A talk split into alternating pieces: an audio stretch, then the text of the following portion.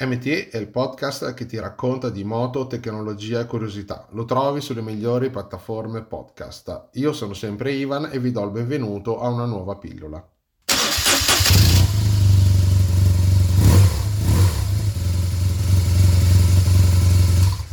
Luglio è volato. Ho registrato un po' di puntate complicate e un po' lunghe, ma non sono riuscito a pubblicarle però non vi volevo lasciare tutta estate senza neanche una pillola e quindi ho deciso almeno di farne una molto veloce che parla di attualità e che serve anche per farvi gli auguri di buone vacanze. Vi ricordo che potete scrivermi all'indirizzo mail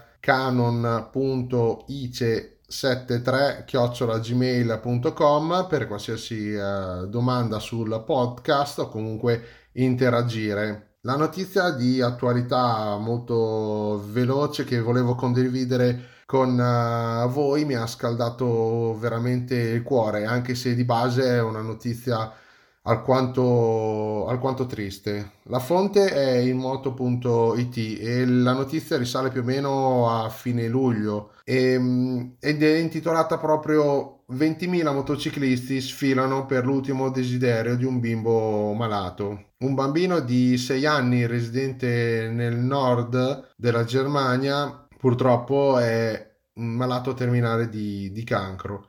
Il suo ultimo desiderio era vedere sfilare dei motociclisti davanti a casa, a casa sua. Gli amici della sua famiglia hanno iniziato a divulgare eh, online utilizzando i social questo messaggio nella speranza che qualche centauro potesse accogliere eh, l'appello di questo, di questo bimbo. Loro ci aspettavano più o meno una trentina, una cinquantina motociclisti, insomma, ma a questa chiamata davvero ha risposto tutto il paese. Ed ecco che davanti alla casa di questo, di questo bimbo, di questo piccolo, hanno sfilato ben 20.000 moto. Il video di questa passerella molto semplice, molto ordinata di bikers ha raccolto veramente tantissime visualizzazioni.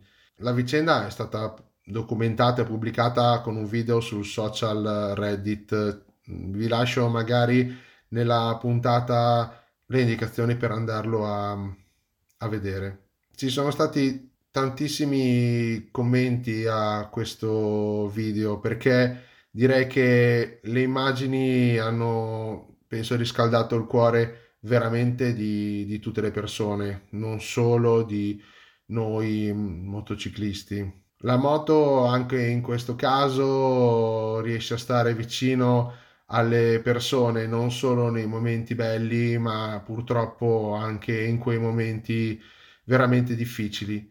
La moto è usata anche come terapia, ma questo ve ne parlerò in un'altra puntata. Questa piccola pillola è servita un po' per raccontare questa storia che da un lato fa bene al cuore e emoziona solo a sentirla o raccontarla, cosa che mi sta capitando Ancora rinnovo i miei uh, auguri per delle ottime vacanze e ci risentiamo al rientro con tante novità. Quindi se potete girate in moto, divertitevi, usate sempre la testa e regolate sempre il gas, non esagerate e alla prossima. Vi saluto, al saluto.